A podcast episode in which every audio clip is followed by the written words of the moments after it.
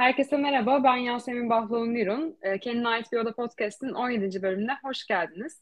Bugünkü konuğum Duygu Özdemir. Bir kitap, bir mekandan tanıyabilirsiniz Duygu'yu. Hoş geldin Duygu. Selam Yasemin. Ben yine bir kitap, bir mekan diye bir giriş yaptım ama ben her zaman kısaca bir dinlemek isterim. Hani sen, seni senden dinleyelim biraz. Ee, aslında ilk Duygu demene çok çok mutlu oldum. Çünkü insanlar bir kitap, bir mekan dışında beni Duygu olarak tanımıyorlar. Ne zaman bir kitap mekanınca evet evet biz seni öyle biliyoruz diye oluyor. O yüzden ayrıca teşekkür ederim bunun için. Zaten artık bir kitap mekanla da hep fazlasıyla bütünleştik, ayrılamaz olduk. Evet. Ee, bir kitap mekan hikayesiyle mi kısaca başlayayım, kendimi anlatarak mı? Kesinlikle kendini. Hani az çok bir kitap mekan zaten takip eden herkes biliyor bir şekilde. Ama ben hani bunun arkasındaki insanı merak ediyorum. Senin hikayeni merak ediyorum biraz daha. Tabii, seve seve. Ee, ben Duygu Özdemir, doksan iki doğumluyum. Ee, daha yeni birkaç gün önce otuz yaşıma basıp böyle hayatımda farklı dönüm noktalarını geçirdiğim yaşlardan birinin içine girdim. Ki Ay, bundan önceki teşekkür ederim. Bundan önceki yaşlarımda da böyle bazı dönüm noktaları yaşayarak aslında hayatta neleri, neleri gerçekten yapmak istediğime karar verdiğim aşamalardan aşamalardan geçtim. Aslında bunlardan biri de bir kitap, bir mekandı. Ee, aslında Yasemin senle de e, Küçük Prens'ten tanışıyoruz. Evet. E, İlkokuldan Hı. beri ben Frankofon kültürün içinde büyüdüm. E, Küçük Prens'in üzerine Saint-Pierre'de okudum. Sonrasında Galatasaray e, Üniversitesi'nde okudum. E, yüksek e, lisansa geçerken de kültürel incelemeler alanında seçtim. İyi ki de bunu yapmışım diyorum. Galiba e, evet ben gerçekten edebiyatın peşinden gitmeliyim sorusunun cevabını o yüksek lisansta e, aldım. Ve e, şimdi hayat seyrimi e, doktorayla birlikte birazcık daha akademik ve yine edebiyatla e, sıkı bağların olacağı bir şekilde e, ilerletmek için o yöne. E, bu süreçlere çok paralel bir şekilde edebiyat, yani benim kitap sevgim, kitapları inceleme, kitaplar üzerine konuşma, edebiyat teorilerini ve kuramlarını araştırma merakımla eş zamanlı başladı. Tabii bir yanda e, gezme e, tutkumu da bu konuyla birleştirerek ne yapabilirim diye düşündüm. Sonrasında aklıma bir kitap, bir mekan geldi. Benim verdiğim kararlarla beraber tabii ki o da benimle çok evrildi. Bambaşka boyutlara e, geldi. Ama günün sonunda e, hayatımın böyle merkezinde benim de geleceğime e, dair birçok şeyi e, karar verdiğim bir mecra haline geldi. Peki mesela bir kitap ve bir mekana ne zaman başladın? Kaç yıl oluyor şimdi? Ben ilk başladığımda aslında daha Instagram yoktu. ee, blog olarak başladım. Aynen, WordPress'ten blog olarak başladım. Bana sonrasında bir gazeteden köşe yazarlığı teklifi geldi. Onu yaptım. Benim Instagram'a geçişim biraz geç oldu çünkü adapte olamadım. Bu kadar yazmayı seven birinin kendini görsellerle anlatması ve metinleri kısa tutması fikrine gerçekten ilk başlarda reddettim. O yüzden e, bir kitap mekanı sayfa olarak geç açtım aslında. Dört yıl, beş yıl oldu diyebilirim. Aktif sayfayı kullanalı e, diyeyim. Hı hı. Ve bunun için de öncesinde madem yazıda evet benim kendime has bir dilim var ama fotoğraflarda da aynı şey oluşturmam gerekiyor diye bir arayışa düştüm. Ne zaman onu oluşturduğuma emin olduğumda bir kitap mekan birazcık daha kendi tarzını oluşturan bir sayfaya dönüştü. Hı hı. Evet, benim içeriklerin çok hani o anlamda da çok gelişmiş duruyor. Fotoğraf anlamında da sırf yazı değil, hani bir kitap mekana girdiğinde sayfa olarak bir bütünlüğü olan bir sayfa. Hani ve akıl ermez sosyal medya kısmını da getiriyor. Sadece edebiyat hani okumak değil, aynı zamanda görsel olarak da çok tatmin edici bir içerik. Ya yani tüm bunları ben gördüğüm zaman mesela senin ne, ne bu noktaya getirdi? Hani bunlar bilmiyorum, hani daha böyle farklı zevkler bir araya gelip farklı yetkinlikler senin böyle bir şey üretmeye e, yönlendirmiş gibi hissediyorum. Tabii senden çokça dinlemek istiyorum ama şunu sorarak başlamak istiyorum. Ya mesela ne noktada e, bununla devam etmek istediğine karar verdin? Hani sadece buna odaklanmak istediğine karar verdim. E, hayatta nelerden keyif aldığımı düşündüm. Biri gezmek, biri okumak ve bunları paylaşmak. Sonrasında dedim ki evet o zaman artık e, bir kitap, bir mekanında birazcık daha e, kendini göstermesi gerekiyor. Aslında e, Instagram olmadan önce, bu arada benim tüm böyle podcastlerde veya konuk olduğum e, kanallarda, programlarda hep bir kelimeye çok takılmak huyum vardır ve bunun için kendime çok kızıyorum. Şimdi sayıyorum, konuşmaya başladığımızdan beri aslında deyip duruyorum. O yüzden beni bir daha kullandığımda uyarmanı rica edeceğim. Sekiz kere oldu neredeyse. Olsun ee, olsun. Vardır bir sebebi. Bunun şey e, bir noktası var. Ben üniversitedeyken aslında, bu arada benim edebiyat temelim aslında liseden geliyor. Gerçekten hı hı. lisedeyken zorunlu olarak çok güzel kitaplar okuduk. Bunlar üzerine araştırdık, tartıştık, iyice açtık ve ben edebiyatı lisede, annemler küçüklüğümden beri fazlasıyla kitap okuduğumu söylüyor ama lisede kendimi edebiyatta buldum diyebilirim. Kendimi çok daha rahat ifade edebileceğim bir alan olarak edebiyata kaçtım. Sonrasında farklı e, edebiyat türlerini ve dünya edebiyatını çok seviyorum. Sadece bir alanda değil, çok alanda okumayı. Sürekli arkadaşlarıma onu okudun mu, bunu okudun mu, bunun üzerine konuşalım mı gibi tavsiyeler veriyordum. Günün sonunda artık arkadaşlarım şey der oldu. Duygu, bunları yaz. Duygu, söylediklerini bir yere yaz. Biz oradan takip edelim, yetişemiyoruz diye. Bir kitap mekanın ilk kitap kısmı buradan çıktı. Bunun dışında mekan kısmının oluşumunun da çok tatlı bir hikayesi var. Ben e, İstanbul'da kaybolmayı çok seviyorum. E, genellikle tüm keşfettiğim mekanları da tek başıma kaybolarak buluyorum. Bir gün Çukurcuma'da e, gezinirken, Çukurcuma semtini yeni yeni keşfederken, e, burada da şöyle bir parantez açacağım. Bizim hep yaş grubumuzda şöyle bir algı vardır. Neresi popülerse hepimiz oradayızdır. Ve onun dışında yeni bir yer arayışına o dönemlerde girmiyorduk. En azından benim lise sonunda olduğum dönemlerde. Ben de Çukurcuma'da kaybolurken Cuma, Çukurcuma'yı bulup bu kadar güzel hikayesi olan mekanlar var İstanbul'da ve neden ben bunların peşinden gitmiyorum? Mesela bu bir kitabı okumak bana ne kadar iyi hissettirirdi diye düşündüm.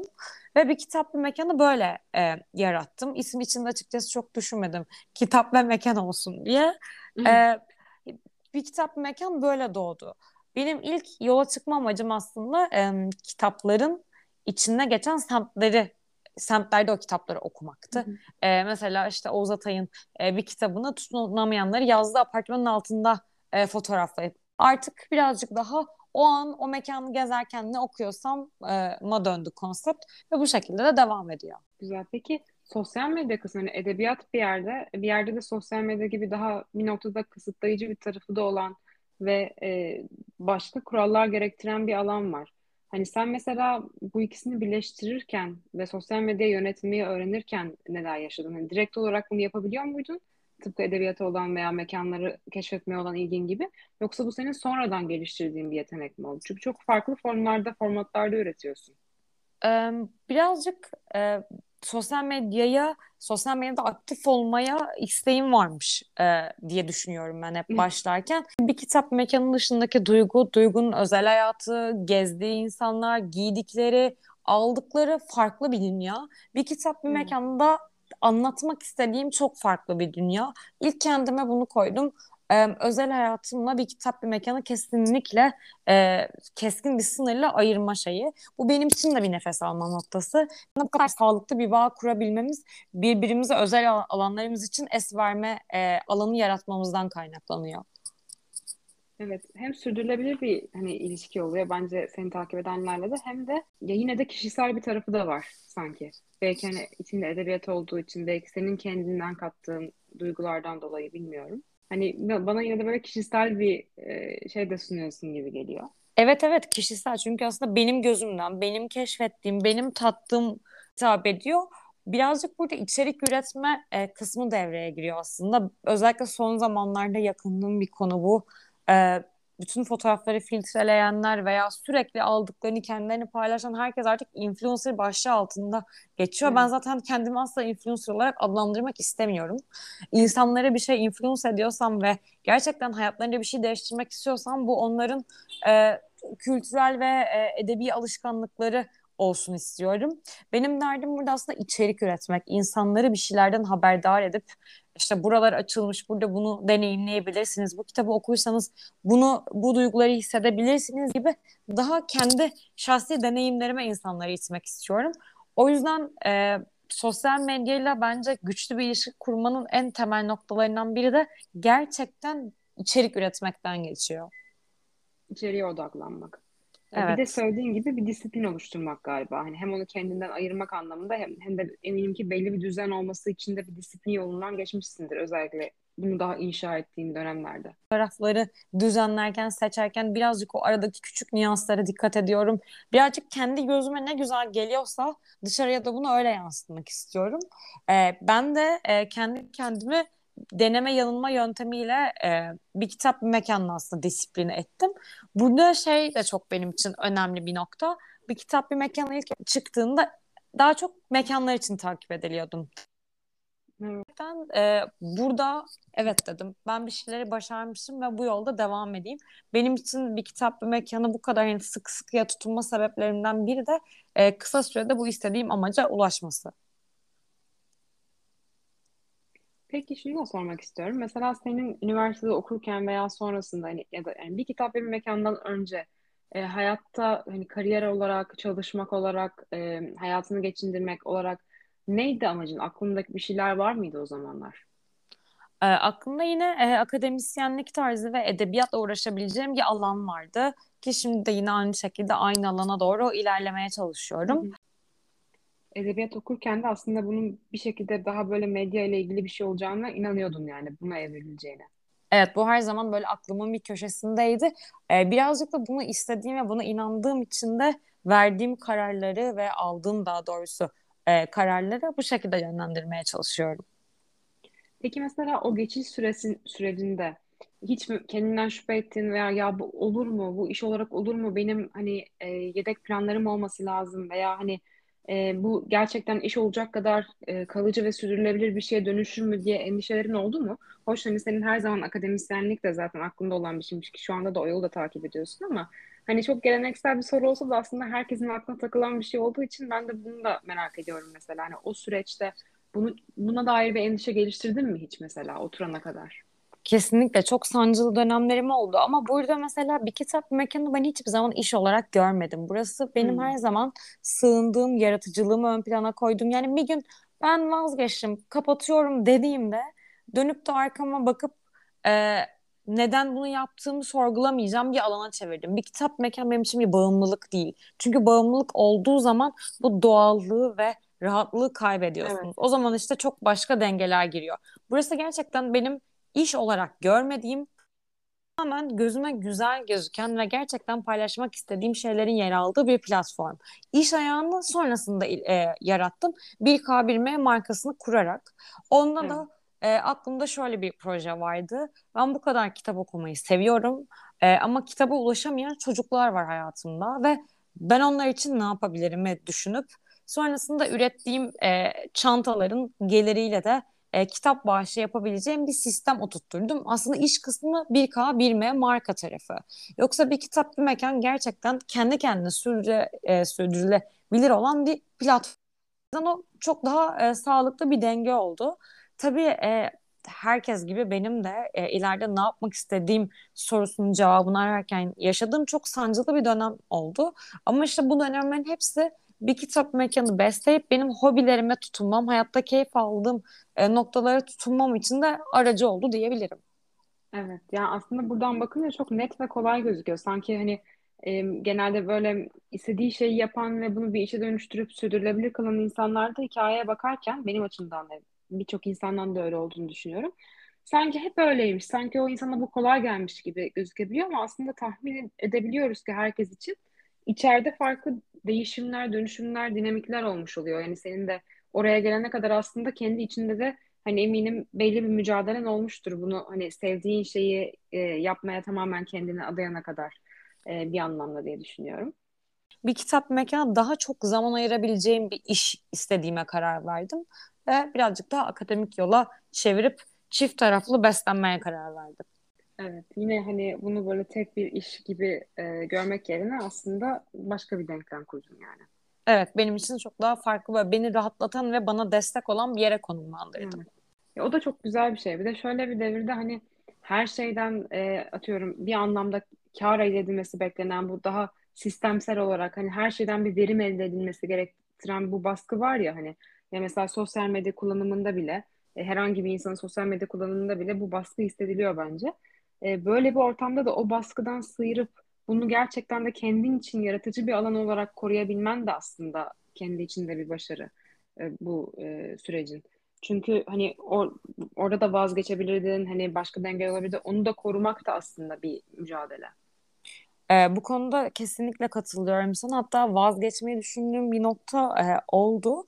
Burada şey çok adil e, bulmuyorum. Sonuçta sosyal medya bir yarış alanı, insanların kendini daha kötü hissedeceği veya baskı altında hissedeceği bir alan olmamalı. Ve maalesef günümüzde markalar bile işbirlikleri yaptıklarında işte analitik sonuçlarla bunu ölçmeye çalışıyorlar ama günün sonuna dönüp baktığımda e, başkalarının hayatına dokunup onların e, hayatlarındaki bazı noktaları güzelleştirebilmek hala e, mümkünse e, ben hala işte Instagram'la bağlılığımı bu ilişkide sürdürmek istiyorum. E, arkama dönüp bakmadan bırakabileceğim bir mecra. Bunu yapmaya başladığın zamanlar e, hiç böyle tepki aldın oldu mu? Hani ya hani bununla vakit kaybetme işte bak şuna odaklan, buna odaklan gibi böyle dış sesler. O hiç olmadı. Tam tersi herkes gerçekten önce ilk başta ailem, sonrasında arkadaşlarım, hocalarım, yeni tanıştığım insanların tepkileri aldığım için de bana hep motivasyon oldu. Aldığım güzel mesajlar da bu konudaki benim motivasyon kaynaklarımdan biri. Çünkü ne olursa olsun tanımadığınız bir sürü insanla bir iletişim kuruyorsunuz. Ee, bu çok farklı bir şey. İnsanlar bu iletişimi içselleştiriyor. Sonrasında konuştuğum oluyor. Birkaç gün bir şey koymayınca beni merak edip halimi attığımı soran insanlar oluyor. Bu çok farklı bir ilişki. O yüzden ben de elimden geldiğince aynı samimiyet ve doğallıkta bu ilişkiyi korumaya çalışıyorum. Ee, ve dış seslere karşı kendimi birazcık daha olsun e, Instagram'la beraber eğitmeyi öğrendim. Çünkü sen de mecranın içinde olduğun için biliyorsundur. İyi kadar bir o kadar da kötü var. Eleştiriler, yorumlar. E, bu noktada da Instagram'ın aslında e, bana öğrettiği e, şeylerden biri haklı bulduğum derecede kötü yorumları içselleştirip diğerlerini duymamazlıktan gelebilmek. Çünkü gerçekten e, hayatımız bu negatifliği alamayacak kadar stresli. Hepimiz gün içinde bambaşka şeyler yaşıyoruz.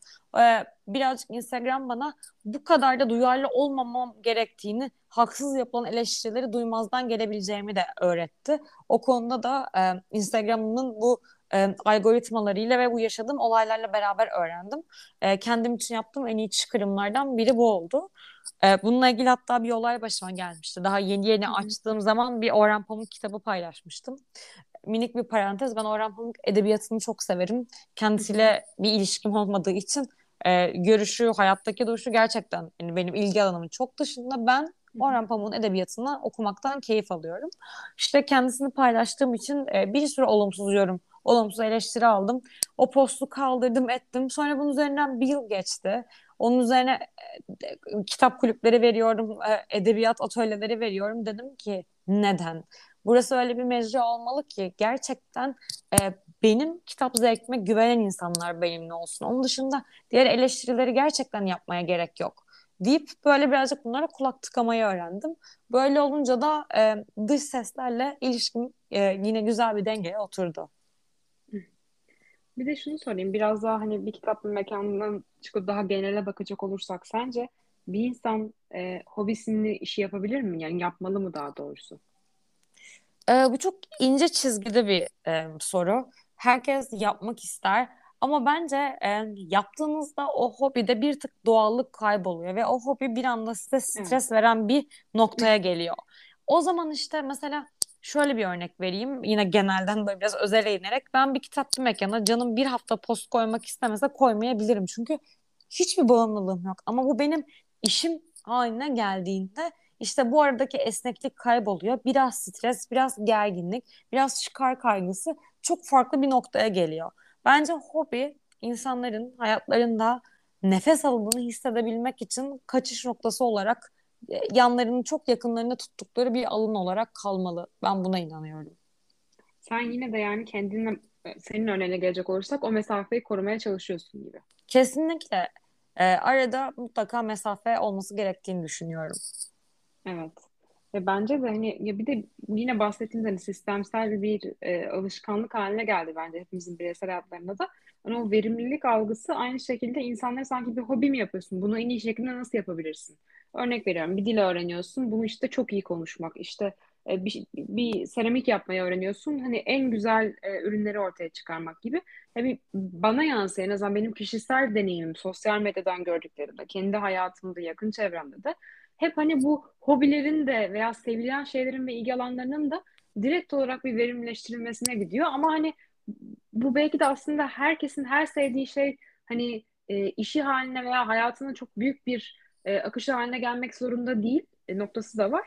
Ama bazen de senin örneğinde olduğu gibi gerçekten çok güzel bir şeye dönüşebiliyor. Hani acaba oradaki ayrım yıpratacak bir yere gelmeden bence nerede ayrılıyor? Hani o gerçi sen mesafeni koruyarak ve sadece o senaryo üretme, üretmene izin verdiği alanda coşku verdiği için takip ettiğini söylüyorsun anladığım kadarıyla. Ama hani bir de bu şekilde de sorayım, hani sen ne düşünüyorsun, bu çizgi, böyle bir ayrım var mı senin kafanda da görüşünde de? Bence var. O çizgi zaten bir anda insanın hem kendini hem hayatını mükemmelliyetçiliğe doğru ittiği bir nokta oluyor. Çünkü çektiği fotoğraflarda filtreler, işte bir insan uyandığı andan itibaren sosyal medyanın içinde yaşarsa bu ne kadar doğal olabilir? Evet. Çünkü güzel uyanmaya çalışacaksın. Çünkü seni insanlar izliyor. Bu bence çok farklı bir noktaya gidiyor. E, açıkçası ben e, ilk bu noktaya girdiğimde bu sözü kendime verdim. Bu benim e, hayatımı strese soktuğu noktada bir anda kendimden uzaklaştırabileceğim bir alan olmalı diye. E, bence sosyal medyanın geneli de bu. Zaten hayatımızda işte sosyal, e, politik, ekonomik birçok sıkıntı, stres, şehir hayatının kaygısı varken sosyal medyayı da hayatımızda mükemmel kullanmamız gereken bir e, alan gibi konumlandırdığımızda çok zor bir boyut oluyor.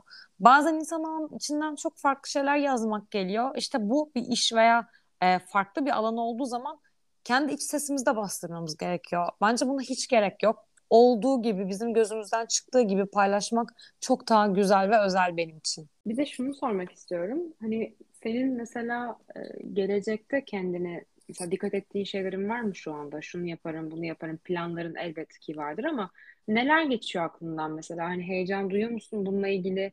Yoksa bundan başka şeyleri de mi yoğunlaşmak istiyorsun? Kesinlikle e, duyuyorum. E, hatta e, bir kitap, bir mekanı beslemek için yaptığım seyahatler, yaptığım yeni planlar böyle benim için çok heyecan verici noktalardan biri hayatımdaki. Ee, aynı zamanda birazcık daha e, kendime çizeceğim e, akademik kariyer ve mesela işte uzun zamandır iki yıla yakın Narmanlı Sanat'ta kitap kulüpleri ve edebiyat atölyeleri veriyorum. Hı hı. Bir sürü yeni insanla tanışıyorum, ortak bir paydada buluşuyoruz ve sohbet ediyoruz. Tüm bunlar tabii ki beni çok çok heyecanlandırıyor ve motive ediyor. Evet, sevdiğim bir alanda Ee, çok farklı şeyler yapabileceğimi gösteriyor. Ee, o yüzden e, açıkçası ben e, bir kitap, bir mekanın böyle e, filizlendirdiği bu heyecanı e, kendi birikimlerimle beraber ilerletmenin e, peşinden gitmem, gitmem gerektiğini düşünüyorum. E, bu arada bir kitap mekanla ilgili de bir e, planım ve heyecanım var. İsmini e, daha böyle somut bir şekilde fiziki bir mekana aktarmak istiyorum.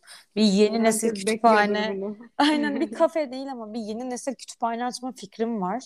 Ama bunun için hakikaten birazcık daha çalışmam gerekiyor. Bir şeyler yapmış olmak için değil de doğru konsepti istediğim şekilde yansıtabilmek için.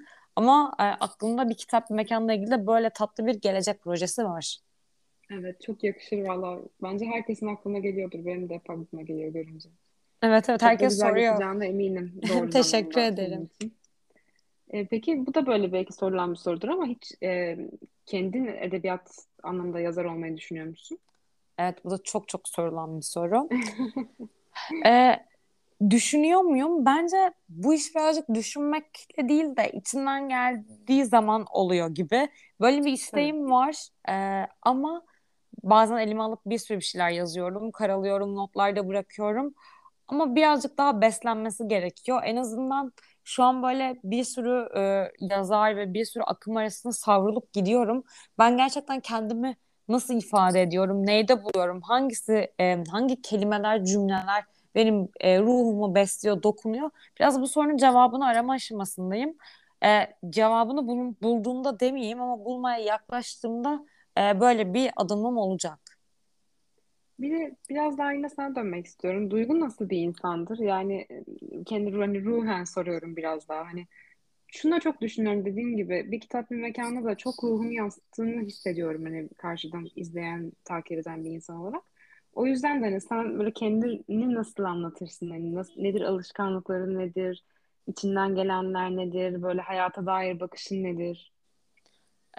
Benim çok içimle dışım aslında birdir. Böyle aklıma geleni hiç düşünmeden, filtrelemeden o an söyleyip böyle içimden atmak isterim. Hep böyle içimde bir tatlı heyecan var bu hayatta. Umarım hep böyle kalır. Bana sürekli bir şeylerin yapabileceğime dair bir azim veriyor. Mesela yani keşfederken heyecanlanıyorum, mutlu oluyorum. Böyle küçük şeyleri hayatımda mutluluk kaynağı yapmayı gerçekten çok seviyorum. Bunun en e, önemli noktalarından biri de biraz kendime zaman ayırmak. Ben kendimle vakit geçirmeyi gerçekten çok seviyorum. Kendi başıma semt gezmeyi, insanlarla tanışmayı, bir kitapçı gezmeyi, oturup bir yerde kitap okumayı. E, gerçekten kendimle kurduğum bağ bu kadar tutunduğum için de e, hayattaki çoğu şeyden çok keyif. Şöyle e, özetleyebilirim. E, Çok enerjik bir insanım her konuda böyle ve kendi kendimi çok rahat motive edebiliyorum. Böyle bir yere gidecekse erkenden kalkarım, içimde oraya gitme, keşfetme heyecanı var. Bu e, içimdeki heyecanın sebebi bir şeyleri keşfetme heyecanı da olabilir. Yeni bir lezzet deneyeceğim zaman, görsel bir şey izleyeceğim zaman, bir şey dinleyeceğim zaman. E, o yüzden galiba kendimi en rahat anlatabileceğim ve çevremden de aldığım e, geri bildirimlerle enerjikliyim diyebilirim.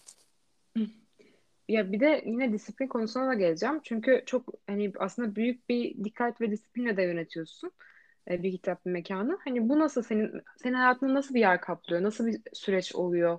Ne kadar sürüyor mesela hani o hazırladığın, ürettiğin her şeyi hazırlaman? Nasıl bir rutinin var? Postları mesela paylaştıklarımı böyle birkaç gün önceden hazırlıyorum keşfettiğim yerlere. Sonrasında aynı gün içinde e, onların hikayelerini anlatıyorum storylerden. Ama bu enteresan bir e, ilişki var. Eskiden sosyal medyada çok zaman geçiriyordum. Sonrasında böyle ekran saatlerimi görünce dedim ki Duygu sen ne yapıyorsun? Ve mesela eskiden hep anlık story atardım. O kadar çok güzel noktayı kaçırdığımı fark ettim ki dedim bu işe hani bir son var, yanımda biri varken, tek başıma bir yeri geziyorken kendimi ana bırakmayı öğrendim. Bunu maalesef çok geç ve yeni öğrendim. Mesela dışarıdayken de bir yeri geziyorken fotoğraflayıp hafızama o anları kazıyorum ama sonrasında açıklayarak paylaşıyorum. O anı öldürmemeye çalışıyorum ve en, e, aramızdaki ilişkiye birazcık da mesafe getirmeye başladım. Saatlerimi sosyal medyada harcamıyorum. E, anlatmak istediğimi anlatıp e, geri bildirimler, geri dönüşlere vermek istediğim cevapları verdikten sonra buradan çekiliyorum. Çünkü aksi takdirde e, burada bu kadar yoğun mesai harcarsam bu işte kitap okumaya, gezmeye gerçekten zaman ayırmak çok zor olacaktı. Evet. O yüzden çok çok minimize ettim bu ayırdığım zamanı o şekilde kullanıyorum. Yani aslında bir kitap bir mekan hani bence üretim üretim süreci çok kolay olan bir e, içerik değil. E, hepsinin ayrı ayrı gereklilikleri var. Yani kitap okumanın da, gezmenin de, bunu bir sosyal medya içeriği haline getirip sunmanın, anlatmanın, sonra bunun takibi ve daha birçok yan kolu vardır eminim ki. O yüzden de hani o anlamda da bana enteresan geliyor. Hani buna e, aslında herhalde disiplinli bir insansın gibi hissettim. Çok, evet evet o konuda çok disiplinliyim. Benim her şeyim çok planlı ve programlıdır. Ee, hep kendime ayırdığım saatler içinde o kendime yüklediğim misyonları gerçekleştirmeye çalışırım. Ee, özellikle kitap postu hazırlamak çok zor. Çünkü o kitabı bitirmeniz gerekiyor. Üzerine düşünmeniz gerekiyor. Yazmanız evet. gerekiyor. Hani bu çok çok farklı bir süreç ve ben gerçekten çok kitap okumayı seviyorum. Ee, o yüzden e, sık kitap okuduğum için de her kitapla ilgili böyle küçük notlar çıkartıyorum ki kafamda onları doğru şekilde ifade edebileyim, karıştırmayayım diye. Çünkü eş zamanlı birkaç kitabı aynı anda okuyorum. O yüzden bu süreç birazcık disiplin gerektiriyor. Bu noktada aslında en başa dönersek iş tanımının e, maddi ve gelir e, tarafını çıkartıp bunu birazcık daha sistematik bir hobiye e, çevirdim diyebilirim. Aslında iş ve hobi arasında buraya kesinlikle ayrı bir hassasiyetim var. Kendi yani hayatının genelinde nasılsındır bu disiplin anlamında? Hani bunun sana bir disiplin hani özgürlük getirir derler ya, ben ona çok inanırım. Hani sana yapmak istediğin şeylerin tadını çıkarmaya ve aslında bir anlamda anda kalmaya da izin veriyor bence birçok an, anlamda insana. Yani senin için de böyle bir şey mi? Yani hayatının genelinde de çünkü aynı anda akademik e, olarak da hem daha önce çalışmalarım var hem zaten akademisyenlik yolunda ilerliyorsun. Hani bunlar da çok mesai alan işler. Yani eminim başka şeylerin de vardır. Nasıl genel olarak mesela kurguluyorsun hayatı? Evet, kesinlikle senin dediğine katılıyorum. O bana birazcık daha e, programlı ve sistematik olmak o özgürlüğü sağlıyor. Çünkü aksi takdirde insanın hayatta yapmak istediği çok şey olunca ve hepsini aynı anda yapmak isteyince benim bir tık kendimle ilgili eleştirdiğim noktalardan biri çok maymun iştahlıyım. Her şey her an işte o an yapasım geliyor. O birazcık e, yorucu oluyor ve onun yoruculuğunu minimuma indirmek için bu sistematik şekilde e, yaşamaya kendimi adapte ettim. E, Duygu olarak da çok programlıyım. Her gün ne yapacağımı mutlaka bir hafta on gün öncesinden ani bir durum olmadıkça belirlerim. Ee, işte tüm buna pay- Aynen, benim böyle küçük bir to-do listem vardır. Bunu o paylaşımlardan gezeceğim mekanlar da dahildir. Ee, o yüzden böyle bir e, sistematik bir dengede e, yürütüyorum. Aksi takdirde dediğim gibi böyle tüm günü savrulmaya versem çok daha e, zor olurdu tüm bunları yetiştirmem. E, güzel bir zaman kazanımı yaşıyorum bu konuda. Evet, bu sayede de bence çok soyut bir şeyi çok somut bir şekilde sunabiliyorsun insanlara. Ee, hani edebiyat gibi böyle hani gezmek ve o zevkler ve duygular ve anlık e, ve daha düşüncesel e, varoluşları daha böyle somut bir yerden.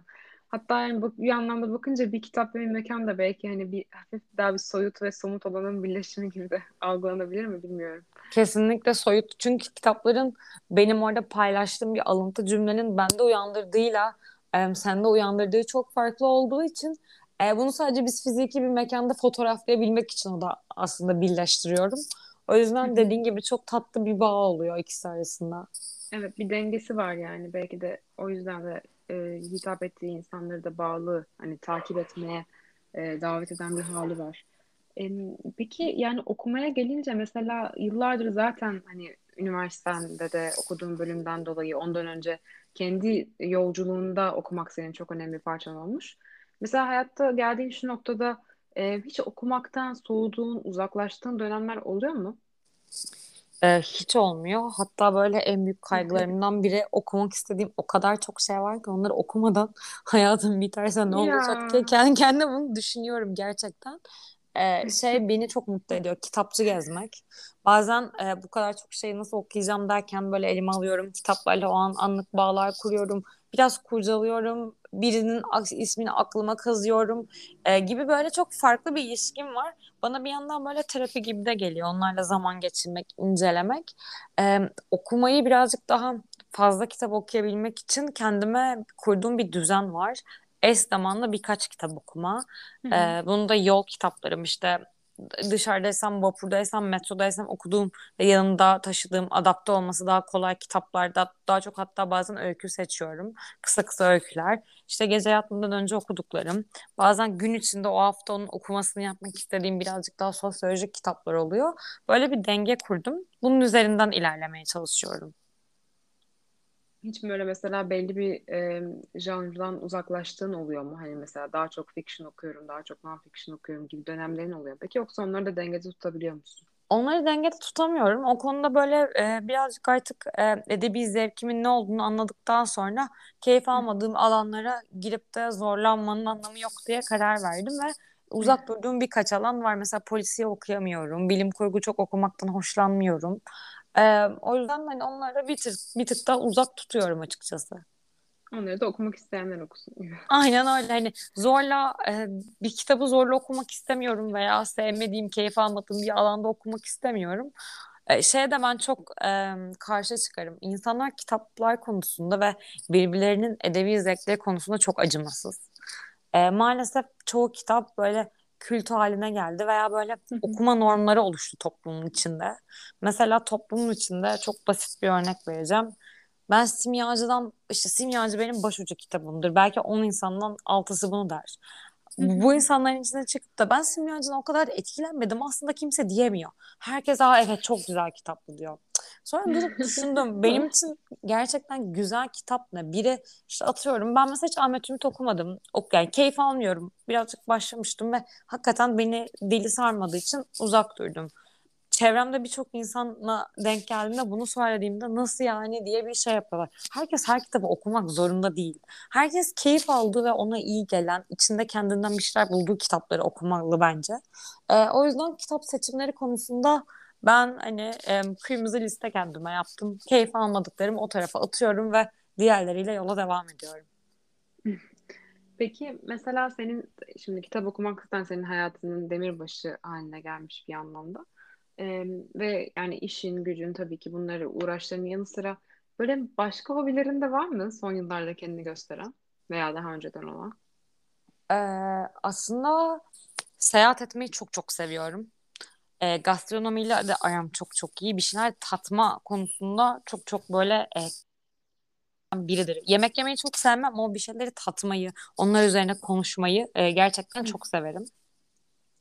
E, kitap okumak kadar film izlemeyi de çok seviyorum ama maalesef son zamanlarda birazcık uzaklaştım. Ee, özellikle kitap film karşılaştırmaları yapmayı çok çok severim. Ama e, dönem şu doktora sınavına giriş hazırlıklar derken son bir yılda birazcık koptum bundan.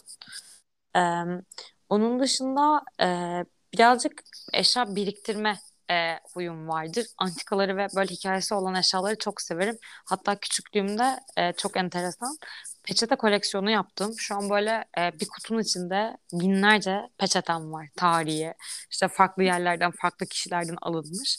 Öyle e, bir de annemin pul koleksiyonu yine aynı şekilde. Eskiye dair ve hikayesi olan şeyleri biriktirmeyi çok seviyorum. Peki mesela bu eskiye dair merakından da hani aklıma geldi. Ailendeki ilgi alanları, meslekler, kurduğun ilişkiler nasıldı? Hani senin bugünkü oluşuna, e, oluşunu şekillendirdi mi herhangi bir şekilde sence? Ee, kesinlikle evet. Tam böyle annemle babamın karışımı olarak babam çok daha mühendis matematik tarafı, annem çok daha sanat tarafı. Ben de tam ikisinin ortasında edebiyatla böyle hem gerçekten kelimeleri, matematiği ve sanatını bir arada tuttuğumu düşünüyorum.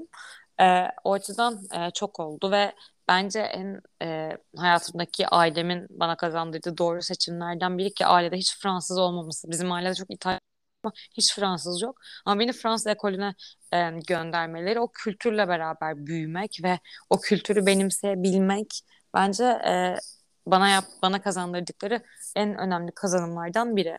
Ve m, o konuda da çok şanslı olduğumu düşünüyorum. Çünkü her zaman istediğim şeyin peşinden gitmem için bana yol açtı da hiçbir zaman yapmak zorunda olduğum veya kalacağım bir şey değil. Her zaman neden mutlu olacaksam onun peşinden gitmeyi bana bir doğru olarak gösterdikleri için ben de kararlarımı onların sayesinde çok daha e, doğru bir şekilde kendimce verebildim.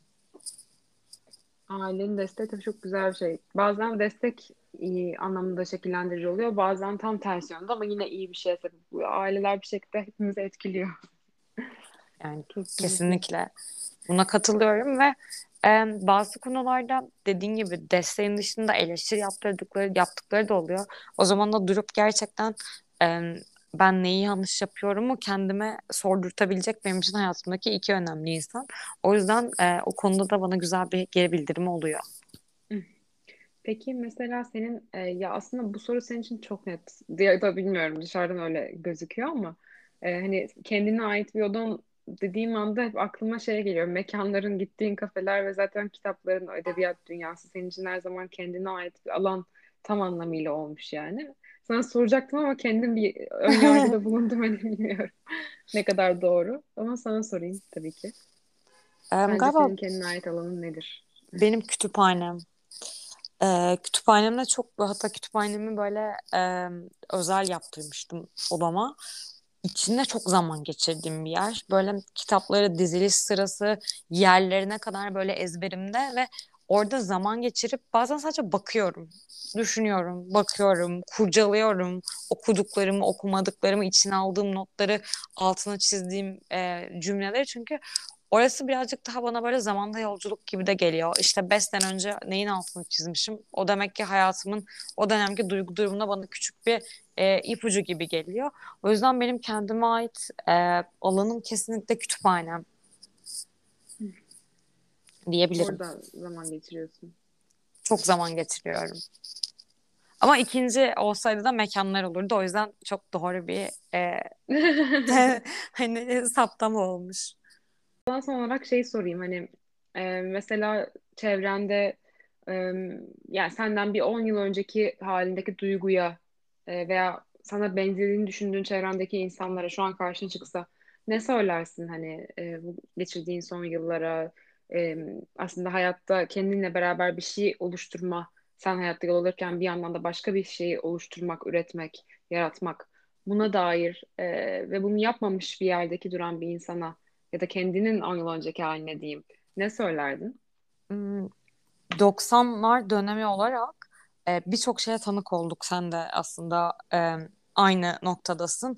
Çok keskin değişimlere tanık oluyoruz gerçekten. İki jenerasyon öncesi ve sonrası arasındaki kurduğumuz bağ ve köprü bile çok farklı. Ben birazcık daha anda kalmasını söylerdim. Çünkü e, zaman maalesef son iki yıldır özellikle pandemiden sonra da çok farklı bir seyirde akmaya başladı. Ve anın içinde çok kalamayıp o anın tadını çıkarmayınca hayatımız birazcık daha kaygı ve stres eğilimine gidiyor. Ben son evet. özellikle bir iki yıldır duymadığım kadar kötü haber ve hayattan sürekli böyle bir bağınızı koparacakmış gibi haberlerle karşılaşıyorum. O yüzden kendime soracağım şey, biriktirdiğim bu güzel anların değerini bilebileceğim ve onların içinde kalabileceğim bir zaman dilimi kendime yaratmakta diyebilirim. Dönüp baktığımda ben her şey için hep iyi ki diyorum. İyi ki bunu da yapmışım. Bu belki sonrasında bana bir hata gibi gelse de. Ama o zaman dilimini dolu dolu yaşayıp o anda kalabilmiş olmamı dilerdim. Çok güzel. Teşekkür ederim. Bir de adettendir, seni bulmuşken e, sormadan bırakmak olmaz. Bu aralar ne okuyorsun? Gerçi büyük bir paylaşmışsındır ama yakın zamanda. E, bu aralar şey, bu doktora girişine o bir hafta kaldığı için sürekli ders notları okuyorum. Ama e, bitirdikten sonra çok tatlı bir okuma listesi hazırladım kendime.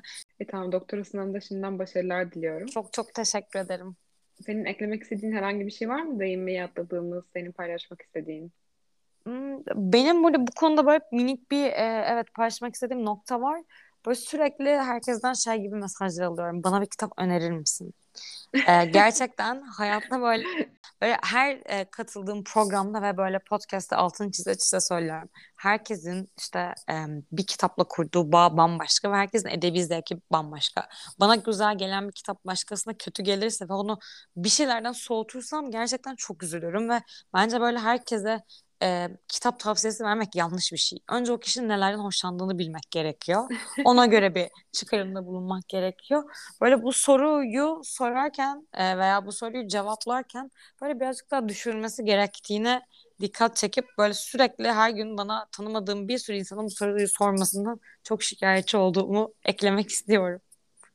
Evet, biraz şey gibi, senin bakış açından bakınca sanki hani birinden ilaç istemek gibi bir şey. Yani Kes- çok doğru bir farklı benzetme yaptın. Kesinlikle katılıyorum. Gerçekten bu. O kadar ince bir yerden bakıyorsun ki zaten, yani edebiyat da çok incelikli bir alan. Ee, yani senin yaptığın bir kitap, bir mekan da kendi içinde bir oluşum olarak çok incelikli, yani her anlamıyla, sosyal medyasıyla, senin hani yazdıklarınla, dokunuşunla, görselliğiyle.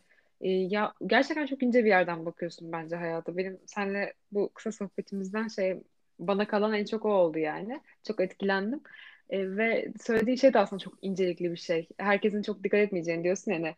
Hani sormayın, hani sizi aslında incitmek istemem, sizi yanlış yönlendirmek istemem hani. E, bu kaygım var yani. Evet, o çok tatlı. E, o da dikkatimi çekti, çok hoş. E, yani doğru söylüyorsun bence, birçok anlamda da öyle. Ama işte e, şey zaten senin e, nereden başlarım falan, hani nereden okumaya başlarım e, gibi bir soru için senin sayfan, bir kitap, bir mekanda o cevabı bulabilirler aslında. Biraz şey yaparak, evet. inip çıkarak. Evet, birazcık ben aslında kitapları anlatırken de kitapların konusunu değil de o kitabın bende bıraktığı duyguları anlatmaya çalışıyorum ki E, belki daha rahat bağ kurulabilir diye. Şimdi birazcık bu konuyla ilgili aslında Apostol'da birkaç bülten yayınladım. Okuma alışkanlıklarım ile ilgili. Birazcık daha bu okuma ritüellerimiz, okuma kavramının içini açacağım, yakında yazılar hazırlayacağım. Ee, birazcık daha bu alan e, insanları korkutan bir alanda bu arada. Yanlış bir şey söyler miyim? Ee, ben bunu okumadım, bunu okumadığımı söylemek bir e, ayıp mı gibi böyle. Bizim okuma nedense çok e, bence Türk modernleşmesinin de birazcık yanlış şekilde seyir almasıyla beraber E, bu da yanlış modernleşmenin e, bize bıraktığı enkazlardan biri. Bizim e, okuma alışkanlıklarımız. Kitap çok şey bir alan gibi geliyor herkese. E, herkesin erişemeyeceği bir alanmış gibi geliyor. Aslında bunun o kadar tersi ki. E, yani elinize alıp bir çizgi roman, bir şiir, belki bir hobi kitabı bile okumak, bir insanın okuma gustosu, okuma zevki, okuma edebi zevki olduğunu gösteren bir şey. Ama biz aramıza çok büyük bir mesafe koyuyoruz. Kitabı anlamaktan korkuyoruz, kitabı yanlış anlamaktan korkuyoruz. Kitabın doğrusu yanlışı diye bir şey zaten yok. Zaten tamamen zihnimizde uyandığı, kalbimizde, duygularımıza dokunduğu noktada o kitap bizimle bir bağ kuruyor. O yüzden e, birazcık ben bu konuyu da böyle ilerleyen dönemlerde ele almayı çok istiyorum. E, okumanın ve kitabın korkulan sadece belli bir e, bölüme ait bir şey olduğu değil de gerçekten herkes için olduğunu e, vurgulamak istiyorum. Çok doğru söylüyorsun. Bir de şey var, hani e, aslında aşağı yukarı özellikle popüler olan e, birçok kitap için gelişmiş yargılar var. Yani hani belli başlı ön yargılar var ve hani hepimiz az çok o kolektiften onu biliyoruz. Hani yani bir hani Dostoyevski okuyan bir insanın az çok bir e, hani okumaya başlayacak bir insanın mesela bir şeyi var, e, beklentisi var kitaptan. Hani e, bir bence aynı zamanda bunun bir popüler kültür kodlaması da var. Bunlar her ne kadar edebiyatta da olsa bu kitaplar. E, böyle de düşünüyorum açıkçası. Hani o popüler kültürün dayattığı ön yargı da bence insanın edebiyatla arasında mesafe koyabiliyor. Belki biraz daha şu an sosyal medyada da hani mesela hani e, belli bir algı var. Onu gördüğümüz zaman sanki hani belli bir şey için okumamız gerekiyor. Mesela bir kitap çok iyi olduğu için, bir klasik olduğu için bile basit bir, e, aslında bunun açıklaması bu ön yargının. Yani benim baktığım yerden. Belki o da insanların gözünü korkutuyor. Hepimizin e, yer yer olabilir diye de düşünüyorum. Çok doğru söylüyorsun. Kitapları çünkü e, bazen bilerek bazen bilmeden etiketliyoruz. Bir etiket koyuyoruz üstüne ve o etiket o kitapla e, bizim çevremizde kurduğumuz ilişki boyunca ilerliyor mesela. E, o çok yanlış bir nokta. Bir klasikten de herkes keyif almak zorunda değil. Evet, klasikler belki e, toplumsal normlar çerçevesinde e, çoğunluğun keyif aldığı ve okuması gerektiği kitaplar olarak e, ilerlese de herkes bundan keyif almak zorunda değil. O yüzden baş, birileri klasik okumuyor, sadece atıyorum kişisel gelişime veya sadece şiir okuyor diye o kişiyi kimse yargılamamalı. Ee, okumak gerçekten böyle bir şey değil. Ee, o yüzden e, böyle son bu işte doktora telaşı bittikten sonra üzerine eğileceğim alan bu olacak ki ben birazcık yüksek lisans tezimde bu konuda yazmaya çalışmıştım. Ee, yayın evi, yazar ve okur ilişkisinde sosyal medyanın rolü nedir diye. Ee, mesela çok basit bir örnek vereyim. Tam böyle sonu kapatıyoruz dedik. Tam başka bir ama konu yerinde. Biliyor musun? İnsanın konuşması geliyor tam. Evet. Konuşmaktan keyif aldığım bir nokta. Mesela kitapların e, bir kitap yazılıyor. Hiç okunmuyor. Rafın arkasında kalıyor. Sonra bu bir yerden net... Sonra dizinin karakter kapaklarıyla o kitap tekrardan basılıyor. Bir anda çok satanlara e, gidiyor.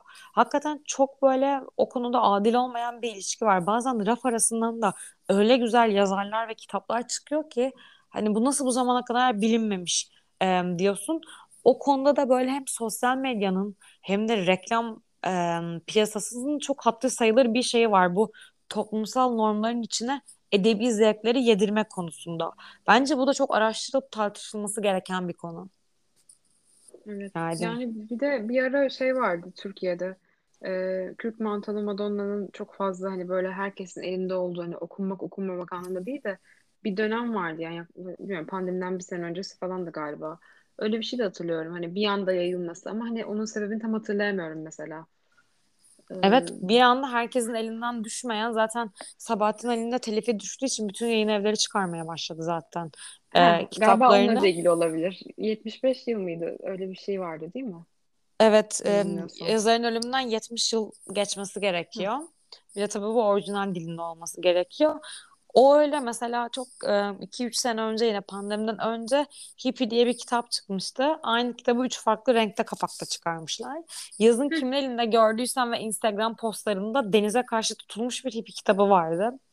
Yani aslında müthiş bir marketing şey. Kitabı farklı renklerde satmak e, insanlarda yarat- bir merak yaratıyor, uyandırıyor ama gerçekten bu marketing fikirleri kitap dünyasını da bence altın üstüne getirdi. Yani tek bence bu alanda E, sosyal medya ve marketing işinin e, birazcık bence uzak kalması, mesafeli kalması gereken e, bir alan. Çünkü çok kitap e, raf arasında kalıyor. Gerçekten çok üzülüyorum. Rafın arka tarafına itiliyor. Çok iyi yazarlar. Benim birazcık aslında bir kitap mekandaki kitap seçkimi de buna göre de seçiyorum. Çok yeni çıkanlara, çok satanlara bulaşmadığım, daha böyle kendimce keşfettiğim yazarların peşinden gittiğim bir e, kendime bir okuma listesi ve ritüeli de hazırladım. Sonra dediğim gibi bunlarla ilgili böyle birazcık daha araştırma ve bilimsel tarafa yöneleceğim yakın zamanda. Benim söyleyeceklerim bu kadar. Çok güzel bir sohbetti. Çok teşekkür ederim geldiğin için. Asıl ben e, teşekkür senin... ederim. Çok keyifli oldu. Evet, kesinlikle. Senin eklemek istediğin tekrar başka bir şey var mı? Evet, çok teşekkür ediyorum. Beni davet ettiğin için ve keyifli sorularınla Çok keyifli bir sohbet geçirdik. Ben teşekkür ederim. Dinleyenlere de çok teşekkür ederiz. Bir sonraki bölümde görüşmek üzere. Görüşmek üzere. Bye bye.